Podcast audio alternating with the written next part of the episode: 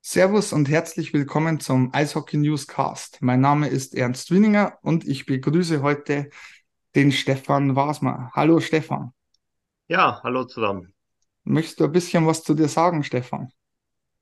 Ja, ich ähm, bin als äh, Redakteur für die Eishockey News tätig, bin seit ähm, acht Jahren mittlerweile bei der Eishockey News, befasse mich dort ähm, viel mit dem internationalen Eishockey, sowohl mit der NHL als auch mit den ähm, europäischen Ligen und äh, darüber hinaus aber auch ähm, mit der DL natürlich und auch ähm, mit, der, mit der Nationalmannschaft und den entsprechenden Turnieren. Und ähm, dazu haben wir ja auch passenderweise heute den Harry als Gast.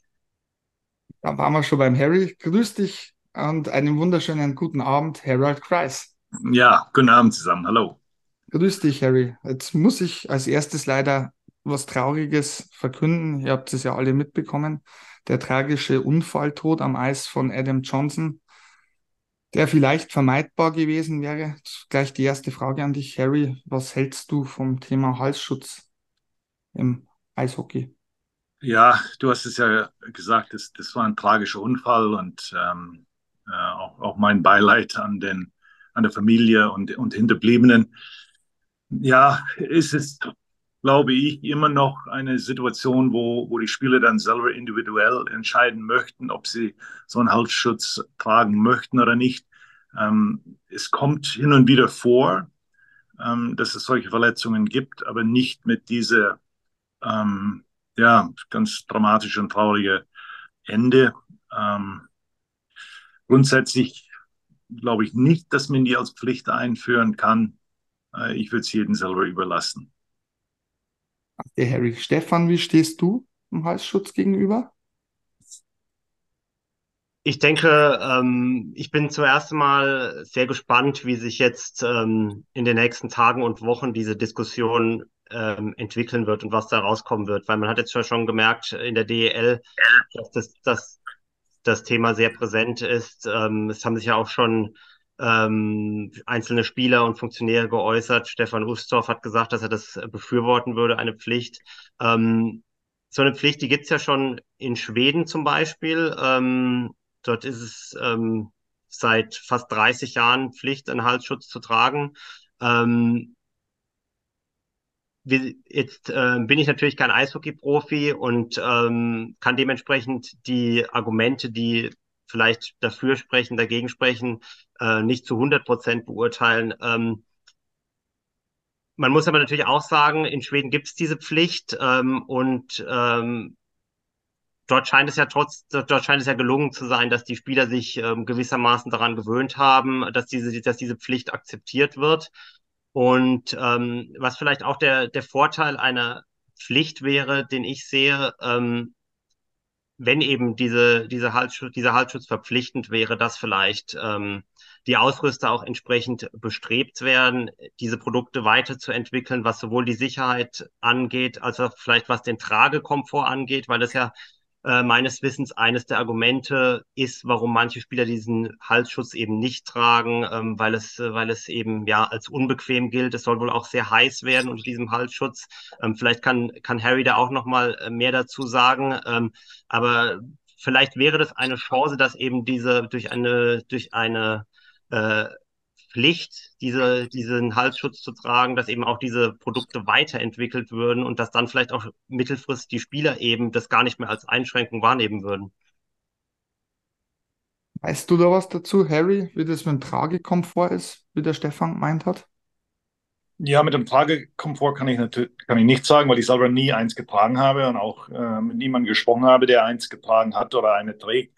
Aber Stefan bringt natürlich gute Punkte. Ähm, auf dem Tisch, wenn er sagt, wenn es Pflicht wäre, würde, würden die Hersteller äh, natürlich bemüht sein, das so bequem wie möglich zu machen, dass die Spieler da ähm, das gar nicht spüren. Das, sind, das ist ein sehr guter Punkt. Ähm, ja, das ist natürlich eine schwierige Frage. Ähm, macht man es Pflicht, lässt man es individuell? Ähm, es ist auf alle Fälle einfach ein tragischer, tragischer Unfall. Da bin ich absolut bei euch. Ich sehe es so, ich finde es gut, dass die ähm, DEL sich zusammensetzt, das mal beredet in großer Runde. Und ich bin aber da auch beim Harry. Ich glaube, es ist die letzten Jahre, Jahrzehnte wahrscheinlich diesbezüglich wenig passiert. Und es sollte auch vielleicht auch den Spielern überlassen bleiben. Aber ich finde es interessant. Ich denke, das wird auf, auf höchster Ebene diskutiert und dann werden wir mal sehen, was dabei rumkommt.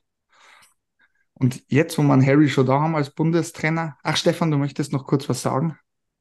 Ja, vielleicht noch äh, ein äh, kurzer Punkt zum Thema Halsschutz. Es muss aber, glaube ich, auch, und ähm, korrigiert mich da gerne, wenn ich falsch liege, auch du, Harry, aber ich glaube, es muss auch jedem bewusst sein, gleichzeitig, selbst wenn ein Halsschutz Pflicht wäre, könnte man ja nicht ähm, niemals komplett ausschließen, dass es durch ähm, Schlittschuhkufen zu Verletzungen im Halsbereich kommen kann, ähm, weil der Halsschutz zumindest nach jetzigem Stand deckt ja nicht den kompletten Halsbereich ab und ähm, unabhängig davon, wie man dazu steht, ob das Pflicht sein sollte oder nicht, muss, glaube ich, jedem bewusst sein, dass du dieses Risiko, wie so viele Verletzungsrisiken im Sport, niemals wirst ganz eliminieren können.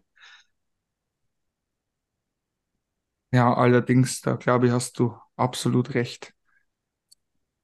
Oder weißt du noch was dazu, Harry, zu diesem Thema? Ähm, hm, nein, im, im, nein, im Moment nicht. Nein. Und wenn wir dich schon da haben, Harry, was wäre da naheliegender, als über den Deutschland Cup und über den DEB zu sprechen mit unserem Silberbundestrainer? So, Harry, wie fieberst du dem DEB Cup vom 8. bis 12. in Landshut entgegen? Ja, ich meine, auch die Spannung äh, steigt bei mir. Äh, ich war in den letzten Tagen, also wirklich äh, schon fast die ganze letzte Woche schon in Kontakt mit, mit Spielern. Ähm, mögliche Nominierung, ja, nein, Bereitschaft. Ich meine, wir haben ja drei Mannschaften, die auch Champions League spielen, das muss man auch berücksichtigen. Also auch bei mir steigt die Spannung und auch die Vorfreude auf, auf dieses Turnier. Denke ich mir, ja, ist, glaube ich, bei jedem Eishockey-Fan so, oder Stefan? Ja, äh, ich glaube auch, dass das ein ähm, sehr interessantes Turnier werden kann, auch unter dem ähm, Gesichtspunkt, ähm, welche Gegner wir dort sehen werden für die deutsche Mannschaft mit, mit, äh, der Dänen mit Dänemark, der Slowakei und Österreich. Das, äh, ich halte das für ein sehr interessantes Teilnehmerfeld, denn wir sehen da Mannschaften, die ja, sicher mit, äh, mit Kadern anreisen werden, wo man auch den ein oder anderen Namen dann bei der WM wiedersehen wird. Ähm, also äh, die, ähm, als ich das letzte Mal nachgeschaut habe, waren ja die Kader von der Slowakei und von Österreich auch schon ähm, bekannt und nominiert worden.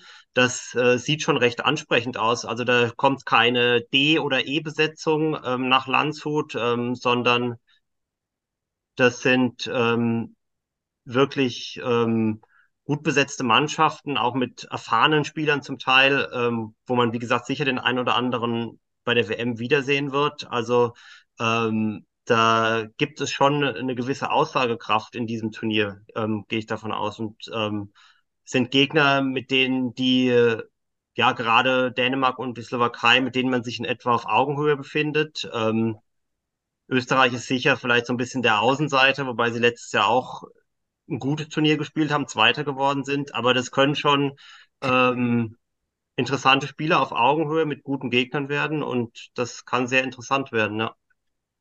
Ja, denke ich auch. Also ich bin da bei dir. Ähm, Österreich, finde ich, hat ja auch im internationalen Vergleich ein bisschen zugelegt, wenn man jetzt auch sieht, was die auch als Nord nordamerikanisch, also nach Nordamerika für Spieler bekommen. Und Dänemark fand ich immer schon sehr interessant. Harry, wie siehst du unsere Gegner beim DEB Cup? Ja, auch. ich meine, es fängt ja mit Dänemark an. Wir haben ja schon bei der Weltmeisterschaft alle Hände voll mit Dänemark zu tun gehabt, Österreich und äh, ähm, Slowakei. Finde ich, das sind, sind gute Gegner. Ähm, ja, wir hoffen natürlich auch, dass äh, die Österreicher ein paar Fans aus dem Süden mitbringen. Also ich, ich bin überzeugt, dass wir da drei sehr gute, äh, unterhaltsame und auch für uns eine gute Challenge ähm, Gegner ähm, mit dabei haben. Harry, jetzt muss ich als Host eine ganz freche Frage stellen. Hast du schon Tendenzen bei der Kaderzusammenstellung? Ein junges Team, ein, ein routiniertes Team oder eine Mischung aus beiden? Ich weiß, du wirst dir wahrscheinlich noch nicht so in die Karten schauen lassen. Ja, ich, ich gebe dir sicher keine äh, befriedigende Antwort, aber du hast hier schon drei Bereiche erwähnt und ähm, wir werden eine, eine sehr kompetitive Mannschaft und eine gute Mischung haben aus ähm, äh, erfahrene Spieler, junge Spieler, auch Spieler, die bei der WM äh, selbstverständlich dabei waren. Ähm, die, die, Fans werden ihre Freude an dieser Mannschaft haben. Da bin ich mir sicher. Stefan, hast du eine Frage an Harry, die dir auf den Nägeln brennt? Ähm, ja, vielleicht ähm, kann, ähm, du hast ja das Stichwort ähm, Champions Hockey League eben schon äh, angesprochen, wo ja eben alle deutschen Mannschaften noch vertreten sind. Ähm, wirst du dann entsprechend auch die Belastung ein bisschen dosieren, in dem Sinne, dass von diesen Teams dann äh, vielleicht nicht ganz so viele äh, Spieler im Kader stehen werden, wie es vielleicht sonst der Fall gewesen wäre? Ja, auch im, äh, im Absprache, ich meine, die Nominierung der, der Mannschaft findet immer statt äh, mit dem Sportchef, äh, mit den Spielern, äh, mit ähm, Alex Sulzer, natürlich auch mit äh, Christian Künast. Und ähm, die Spieler, die von ähm, sowohl ähm, Ingolstadt, Mannheim oder München nominiert werden, die werden maximal zwei Spiele bestreiten. Um eben äh, darauf Rücksicht zu nehmen, weil Champions League geht dann gleich am Dienstag, den 14. weiter. Ähm, und das äh, finden wir ganz selbstverständlich, dass die Belastung da nicht so hoch ist wie bei den anderen. Das ist sehr, sehr gut. Ähm, Harry, jetzt habe ich natürlich noch eine Frage, weil ich das weiß, dass du ja quasi in allen Stadien der DEL und DEL2 unterwegs bist und wahrscheinlich dann offensichtlich auch mit den sportlichen Leitern und den Vereinsführungen sowie Spielern immer im Kontakt bist. Ähm, schaust du da auch den Nachwuchs an oder fragst du, wie die Nachwuchsarbeit ist, ob das auch schon so in deinen Kompetenzbereich mit reingeht? Ja, also ich hatte mir vorgenommen, alle äh, 14 DEL und 14 DEL2-Mannschaften zu besuchen. Leider habe ich noch nicht alle geschafft, aber da bin ich noch dran. Ähm, Im Nachwuchs, da bin ich insofern in Kontakt mit äh, Robin Beckers, mit äh, Tobi Abstreiter, aber direkt in den Clubs mit dem Nachwuchs. Ähm, das ist weniger mein Bereich, weil ich mich da mit den Spielern einfach zu wenig auskenne. Äh, ich frage natürlich dann, wenn ich mit, äh, mich mit dem Trainer oder mit dem Sportchef unterhalte, auch ein bisschen äh, nach, der, nach den Strukturen, was die für einen Staff haben. Aber das ist mehr der Bereich für Robin Beckers, Tobi Abstreiter und so weiter. Stefan, hast du eine Frage? Ja. Ähm, mich würde auch noch ähm, interessieren vom äh, Bundestrainer, weil wir jetzt über die Besuche in den Clubs gesprochen haben und ähm, sonst neben den äh, neben den ähm, Besuchen bei den DL-Clubs immer viel darüber über die Besuche sprechen in Nordamerika bei den NHL-Spielern. Wie schaut es eigentlich aus mit den Spielern, die im europäischen Ausland spielen? Ich meine, es gibt äh, drei Spieler in der Schweiz mit Michaelis, Kahun und äh, Forler. In Schweden spielt Tobi Rieder. Besuchst du die eigentlich auch während der Saison? Ist das geplant oder wie, wie intensiv hältst du da den Kontakt? Naja, es kann durchaus sein, dass die mich mal besuchen demnächst. Ähm, da muss ich jetzt nicht zwingend ins Ausland, um die zu besuchen. Aber äh, ja, ich habe dann ein wenig Kontakt. Die Spieler, ähm, ich, ich, verfolge die Spieler ein, ein wenig. Ich, ich schaue, ob die äh, verletzt sind oder spielen. Wir haben telefonischen Kontakt reise weniger in den Ausland. Also gut, in, äh, in der Schweiz hätte ich ja drei Spiele. Ähm, ist eine Möglichkeit. Das war noch nicht in meiner Planung.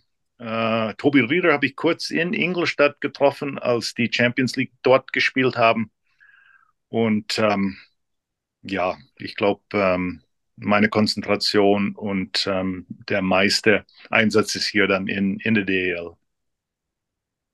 Sehr interessant, weil du gerade DEL sagst, Harry. Ähm, wie siehst du allgemein die Entwicklung im deutschen Eishockey? Oder haben wir jetzt zum Beispiel durch den Silbergewinn ähm, schon ein bisschen was gemerkt, dass Eishockey an mehr äh, an Standing gewinnt in der Gesellschaft, beziehungsweise auch äh, was die Spielerzahlen betrifft?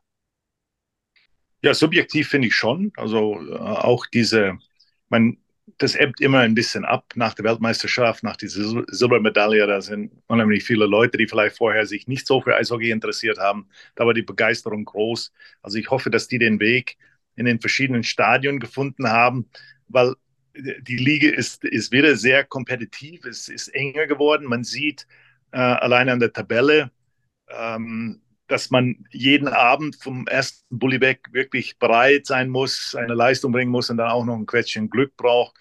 Und insofern, ähm, ja, ist das eine gute Liga, ein guter Start. Ich, ich habe schon immer gesagt, dass, dass unsere Spieler bei der Nationalmannschaft äh, davon profitieren, dass die Liga so gut ist, dass wir so gute Trainer und Ausländer in der Liga haben. Und ähm, ja, da, ähm, das ist jetzt nicht nur in den ersten Spielen wird es spannend bleiben, sondern ich bin überzeugt über die ganze Saison hinweg. Das glaube ich auch. Stefan, wie siehst du das? Ähm, da Harry hat jetzt über die Qualität der Liga gesprochen. Ich glaube, auch da wird das, äh, das da, auch da wird der Deutschland Cup eine ganz schöne, ja, eine kleine Standortbestimmung, weil wenn man sich zum Beispiel ähm, den slowakischen äh, Kader anschaut, da spielen wie immer sehr viele Spieler in der tschechischen Liga, die ja vom Niveau her ja als so etwa auf einem ähnlichen Level wie die DEL gilt und ähm, da, auch da kann dann der Deutschland Cup, glaube ich, mal ganz, einen ganz interessanten Blick darauf geben, wie da vielleicht im Moment so der Vergleich ist, wie gut ähm, unsere DEL-Spieler im internationalen Vergleich sind. Klar, es ist noch nicht die WM. Es sind keine WM-Kader, dann muss, das muss man sich bewusst machen, aber trotzdem, wie gesagt, die ähm, Kader der Gegner, die haben so viel Qualität, dass man sicher den einen oder anderen Spieler später bei der WM wiedersehen wird. Und ähm, von daher glaube ich auch, wird es ein interessanter internationaler Vergleich beim Deutschland Cup. Ich bin, ich finde persönlich auch ähm, das Gleiche, was du sagst, Stefan. Und ich finde aber auch, dass jetzt die letzten zwei Jahre schon so zu merken war, dass auch die Trainer mehr Vertrauen in junge deutsche Spieler auch setzen, ähm, auch was das Powerplay oder das Penalty Killing betrifft. Ich kann jetzt da nur von ein, zwei Vereinen, die ich wirklich intensiver be äh, beobachte, schauen und, und reden. Aber ich nehme jetzt da zum Beispiel Adrian Klein, also was der jetzt momentan auch an Eiszeit bekommt, dass wirklich auch die Trainer mehr dem deutschen Nachwuchs oder den jungen Spielern das Vertrauen schenken. Fällt dir das auch so auf, Harry? Ja, das Vertrauen ähm, muss man sich natürlich erarbeiten. Und das sind Spieler, die dann eben eine gewisse Qualität, dann auch eine, eine gute Einstellung mit aufs Eis bringen. Äh, weil ohne dass das vorhanden ist, wird der Trainer jetzt nicht einfach äh, sagen, ich setze auf die Jugend. Das kann man schon bedingt machen. Aber wenn du jetzt von Special Teams sprichst, gerade äh, Powerplay zum Beispiel, ähm, dann bringen diese jungen Spieler schon eine entsprechende Qualität mit. Und äh, wenn sie sich das verdienen und der Trainer das auch ähm, eben nicht nach dem Alter beurteilt, sondern wirklich nach dem, dem Einsatz und, und das Resultat oder, oder zumindest mal die Bemühungen, dann, dann finde ich es eine, eine sehr gute Entwicklung. Wie siehst du das, Stefan? Hast du da eine Meinung dazu? Ja, es, äh, ich glaube schon, dass es nach wie vor, in, gerade in der DL, ähm, dass es da schon erhebliche Unterschiede gibt zwischen den einzelnen Standorten, wie groß das ähm, Vertrauen ähm, in die jungen Spieler ist. Aber grundsätzlich ähm, sehe ich das, sehe ich da auch eine positive Entwicklung. Ähm, sehe es aber natürlich auch wie Harry, dass sich die Spieler das ähm, Vertrauen ähm, erarbeiten müssen. Ähm, letztlich ist da niemand damit geholfen, wenn es die Eiszeit sozusagen umsonst gibt. Das hilft weder der Entwicklung des Spielers noch dem Club. Jetzt habe ich eine persönliche Frage an den Bundestrainer, die mir wahnsinnig ähm, auf, unter den Nägeln brennt, ähm, weil ja immer diskutiert wird in der DEL über ähm, die Kontingentstellenreduzierung. Wie siehst du das, Harry? Würdest du sagen, wenn eine oder zwei Stellen wegfallen, dann wird mehr Qualität an deutschen Spielern nachkommen oder sagst du, nee, weil Qualität wird sich sowieso durchsetzen. Ja, also es wird sich nicht, ich glaube, es wird sich nichts an die Qualität der deutschen Spieler ändern, wenn wir weniger Ausländer haben oder weniger Kontingentspieler. Also ich glaube, das eine hängt mit dem anderen nicht zusammen. Ähm, wenn wir ein gutes Niveau in der DEL wollen, was wir auch haben, das hängt sicher damit zusammen, dass, ähm, dass wir sehr gute Ausländer haben, dass wir auch sehr gute deutsche Spieler haben, die schon länger sehr gut sind, äh, sich auch entwickelt haben. Und davon profitieren auch die Spieler, die jungen Spieler, die ähm, hochkommen in, in die ähm, DL-Mannschaft. Ich meine, wenn wir von U 23 Spieler sprechen, dann sind die teilweise 21, 22 oder 23, aber eigentlich sind das dann nicht mehr junge Spieler. Äh, in, in, anderen Ländern sind das dann teilweise schon etablierte Spieler. Ähm, man muss immer aufpassen, ähm, ob wir, ob, wie groß die Basis ist. Und ähm, der Verband äh, und im unteren Bereich, die arbeiten sehr ähm, viel daran, dass man einfach diesen Basis erweitert. Und ähm, wie gesagt, dann, dann soll sich auch, haben wir genügend Spieler, ähm, die die Kontingenten in der DL und DL2 ähm, füllen können und die Qualität aufrechterhalten, weil es geht nicht nur um die drei U23-Spieler in der DL, sondern ähm, auch da die Clubs ähm, sind auch der richtige Ansicht, dass man drei oder vier Spieler haben muss, dass auch eine gewisse Konkurrenz innerhalb die U23-Spieler stattfindet. Ähm, und insofern finde ich, muss man da jetzt nichts an den Kontingentenspielern ändern. Also die neun ähm, auf dem Spielberichtsbogen finde ich absolut in Ordnung. Stefan? Und äh, ich glaube, man darf in dem Zusammenhang auch nicht vergessen, dass Importspieler nicht äh, per se schlecht sind für die deutschen Spieler. Im Gegenteil, an der, an der Seite von guten Importspielern ähm, können sich die Spieler, äh, da können die Spieler im Training und im Spiel, da können sich die deutsche Spieler auch entwickeln und ähm, von guten Importspielern lernen. Also von daher, wenn die Clubs ähm, ihre, ihre Möglichkeiten gut einsetzen und für die Importposition eben wirklich hohe Qualität verpflichten, äh, von denen die jungen deutschen Spieler wirklich etwas lernen können, dann ähm, haben die Importspieler ja auch einen positiven Effekt für die jungen deutschen Spieler. Ich meine, wenn man in die Schweiz schaut zum Beispiel, dort haben ähm, die Clubs eben die finanziellen Möglichkeiten, die Importposition es sind weniger zugegeben, aber sie haben eben die finanziellen Möglichkeiten, diese Importposition äh, wirklich mit sehr hoher Qualität zu besetzen. Und ähm, das ist eben, glaube ich, auch ein Grund, warum sich eben die, das Schweizer Eishockey und, die, und der Schweizer Nachwuchs in den letzten 20, 25 Jahren so gut ähm, entwickelt hat. Also Harry kann da sicher auch was dazu sagen, weil er war ja äh, lange in der Schweiz tätig. Aber ich würde schon behaupten, ähm, aus der Distanz, dass von den guten Importspielern und von der hohen Qualität auf diesen Importpositionen in der Schweiz, dass da eben auch die Schweizer Spieler von profitiert haben. Ja, absolut. Ähm, aber, aber das tun sie auch bei uns, das hast du ja erwähnt. Da, da, wir haben ja auch ähm, sehr gute Ausländer, vielleicht nicht insgesamt vergleichbar mit der Schweiz, weil die einfach fair, mehr Mittel haben. Ähm, aber natürlich auch die Erhöhung der Kontingentspieler in der Schweiz erhöht auch ein bisschen den Druck an den jungen Spielern, dass die da auch ein, ein bisschen mehr äh, machen müssen, was, was die sicher auch tun. Ähm, in der Schweiz ist es ja so, dass äh, der, der Nachwuchs insgesamt, die Organisation der Nachwuchs in Verbindung mit der ersten Mannschaft schon sehr, sehr gut organisiert ist. Ähm, wir hier in, in, in, Deutschland sind auf dem besten Weg, auch ähm, das in ähnlicher Form sehr gut und durchgehend zu organisieren. Also insofern, ähm, ja, Ausgangsfrage, müssten wir die Kontingentspieler ändern, reduzieren? Ich bleibe da immer noch bei, nein, es passt so. Ja, da sind wir alle einer Meinung, interessanterweise, ist doch auch mal cool. ja, Stefan, hast du eine Frage an Harry, die, die die wahnsinnig interessiert? Oder hat der Harry vielleicht eine Frage an uns? Ähm, ja, das ist eine gute Frage, ob ich eine Frage hätte.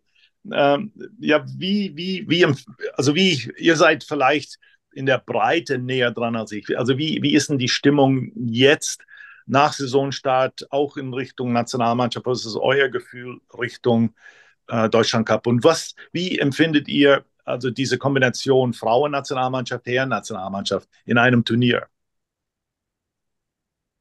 Also ähm, was mir eben aufgefallen ist, was, äh, was die Stimmung gegenüber der Nationalmannschaft ähm, betrifft, äh, ist, wie viele repräsentative Termine du in, in den letzten Wochen und Monaten äh, wahrnehmen durftest, äh, sozusagen. Ihr wart ja bei, bei mehreren ähm, aus bei mehreren Award-Zeremonien warst du ja vertreten, teilweise auch mit der Mannschaft zusammen. Du warst bei der DTM und ähm, das äh, empfinde ich schon irgendwie als ein gutes Zeichen für den Stellenwert der Nationalmannschaft, dass eben äh, der Bundestrainer sozusagen für solche repräsentativen Termine ähm, gefragt ist. Das hatten wir, glaube ich, in der Vergangenheit ähm, äh, in der Form nicht. Und in diesem Zuge, dass eben nach meinem An der Stellenwert im Moment eben durch WM-Silber schon relativ hoch ist, ist es auch sicher ein guter Zeitpunkt, ähm, um eben die Frauen in diesem Rahmen Deutschland Cup zu integrieren, weil ich denke, das Interesse am Deutschland Cup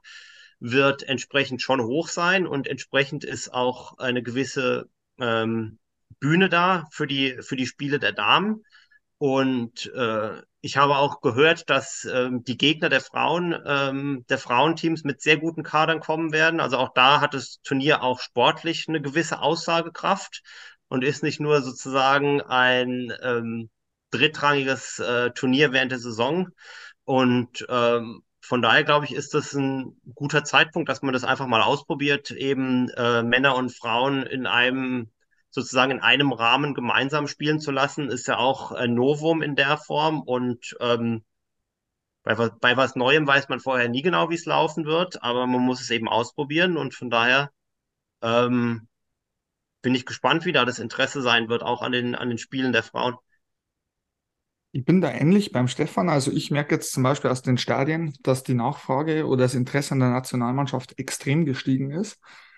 Und ich glaube, das hat auch mit, mit der attraktiven Spielweise zu tun gehabt. Also man hat ja letztes Jahr schon im Laufe des Turniers gemerkt, wie viele Leute auf der Straße auf einmal über Eishockey geredet haben und das, das hält sich definitiv. Und jetzt auch Deutschland gehabt, da haben wir früher immer, ich, ich bin jetzt ehrlich gesagt, so aus dem Fanblock raus, mh, hm, ja, Mai, dann können sie auch wieder nicht erholen, die deutschen Spieler.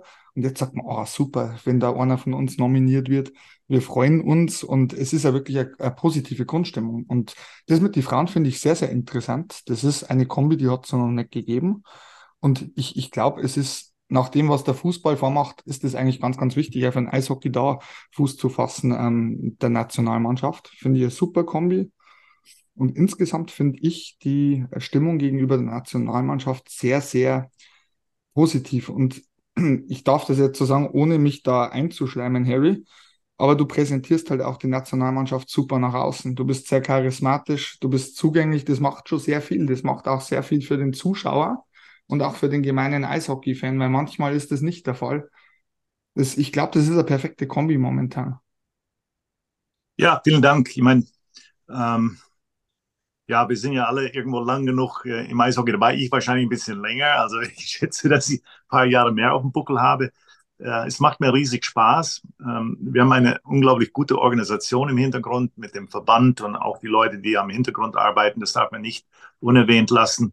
Aber auch die Mannschaft, ähm, auch die Spieler äh, bei der Weltmeisterschaft, vor der Weltmeisterschaft. Äh, es war niemanden, der nicht kommen wollte also wenn, dann konnte er nicht aus verschiedenen Gründen. Aber es ist nicht so, dass er nicht kommen wollte. Auch jetzt in den Gesprächen mit den Spielern.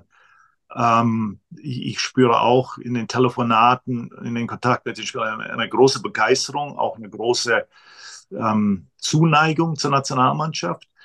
Ähm, es, es, macht Spaß, die, die sind motiviert. Und ähm, ja, ich meine, bei diesen Verleihungen. Das hat selbstverständlich mit der Silbermedaille zu tun. Und dass ich dahin gehe, hat damit zu tun, dass ich Freitagabends nicht arbeite wie die Spieler und die anderen Trainer. Das heißt, ich bin der Einzige, der Zeit dafür hat. Aber das mache ich gerne, es macht Spaß. Und, und wirklich, wenn wir diese Sportart ähm, verbreiten können oder immer wieder hervorrufen können, dann, dann ist es eine gute Sache für uns alle.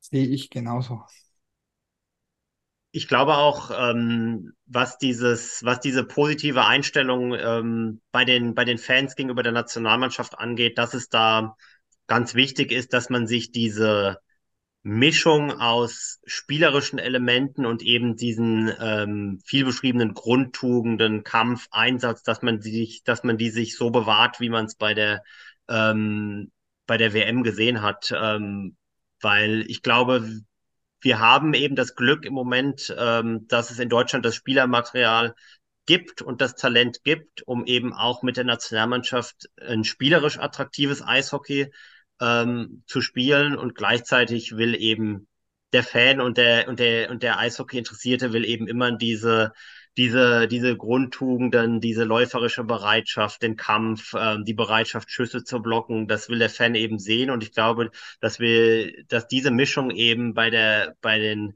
letzten Turnieren und gerade bei der letzten WM ähm, sehr stark ähm, vorhanden war, hat viel dazu beigetragen, dass eben im Moment ähm, sich viele mit, ähm, mit dieser Mannschaft identifizieren können und da mitfiebern. Auch die, die eben vielleicht im Liga-Alltag nicht die Hardcore-Eishockey-Fans sind, aber die eben bei der WM oder generell bei der Nationalmannschaft vielleicht schon reinschauen, weil ähm, es gibt, ich glaube, das darf man nicht unterschätzen, dass es schon eben äh, ja Sportfans gibt, äh, die eben speziell auf die Nationalmannschaft schauen und da vielleicht eher reinschauen als in der Liga. Und ähm, ich glaube auch äh, dafür, wie sehr die sich äh, mit, der, mit der Nationalmannschaft identifizieren und da dabei bleiben, spielt es eine große Rolle, eben diese Mischung, die man zuletzt gesehen hat, aus spielerischer Klasse und Einsatz. Ich, glaube, man hat auch bei der Mannschaft tatsächlich eins gemerkt. Ähm, ich ich denke mal, Harry wird, wird das mit Sicherheit bestätigen. Diese Mannschaft hat ihr Herz am Eis lassen. Also wirklich im wahrsten und positivsten Sinne, den es gibt. Ja, äh, das ist so, aber äh, ich meine, wenn man eine Mannschaft benennt und eine Mannschaft dann endlich zusammenkommt. Und ähm, man, man darf auch nicht vergessen, es waren ja Leute, Phase 1, die waren ja drei, vier Wochen mit dabei, die mussten wir dann irgendwann mal nach Hause schicken. Leute sind dazugekommen, wir hatten nicht viel Zeit, ähm, eben diesen Team Spirit zu entwickeln. Und wie man weiß, man, man kann ja nicht Teamgeist oder Team Spirit befehlen. Äh, das liegt an jedem selber, ob er, ob er sich da integriert oder, oder nicht. Äh, einmal war es diese kämpferische Element, dieses spielerische Element. Ähm, aber was auch sehr, sehr wichtig war, und ich, das hat sich sicher auch durch den Fernseh oder live an den Fans übertragen, war diese Zusammenhalt in der Mannschaft. Also wirklich diese Team Spirit unter allen Bedingungen, besonders nach den ersten drei Spielen. Äh, da hat es hat eher zugenommen als nachgelassen. Und ähm, ich glaube, das ist auch das, was die Leute so am meisten mitgerissen hat als erstes und, und dann das, das Spielerische und natürlich auch die Ergebnisse. Gebe ich dir recht. Stefan, hast du eine Frage am Bundestrainer? Ähm, also nicht direkt eine Frage, aber ein Gedanke, der mir eben auch mit Blick auf den ähm, Deutschland Cup, den ich noch ganz interessant finde, ist, dass wir ja ähm, in den letzten Jahren dann im WM-Kader auch immer den einen oder anderen Namen gesehen haben, den vielleicht im Vorfeld ähm, nicht so viele auf dem, auf dem Zettel hatten. Ähm, ich denke zum Beispiel an einen Soramis oder einen Stachowiak, letztes Jahr auch, ähm, beziehungsweise dieses Jahr auch äh, Justin Schütz, Parker Toomi, die dann auch wirklich bei der WM sehr gute Rollen gespielt haben und die man vielleicht im Vorfeld ähm, gar nicht ähm, so auf dem Zettel hatte. Und von daher bin ich auch gespannt, was da dieses Jahr im Kader für den Deutschland Cup, äh, welche Namen da so auftauchen werden, die einen vielleicht im ersten Moment ein bisschen überraschen und die sich dann vielleicht im Laufe der Saison doch zu, zu ernsthaften WM-Kandidaten ähm, entwickeln werden, weil ich denke mir, bei jedem Spieler, den der, den der Harry jetzt nominiert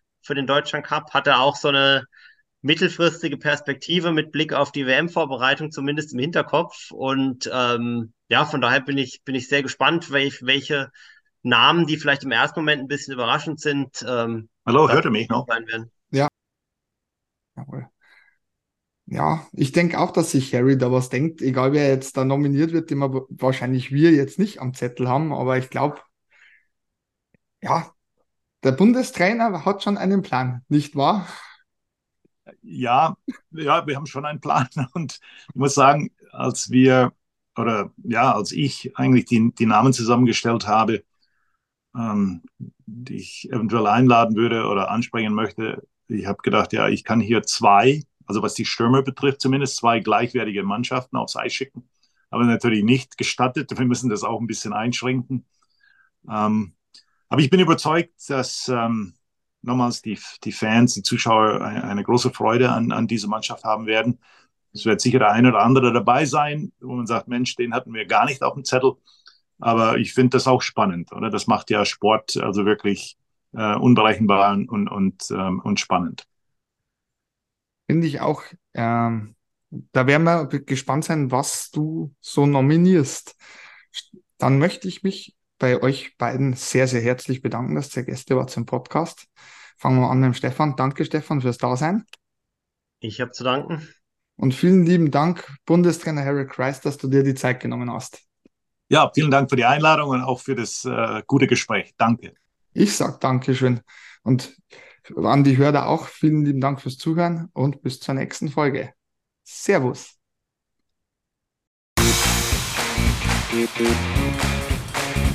Thank you.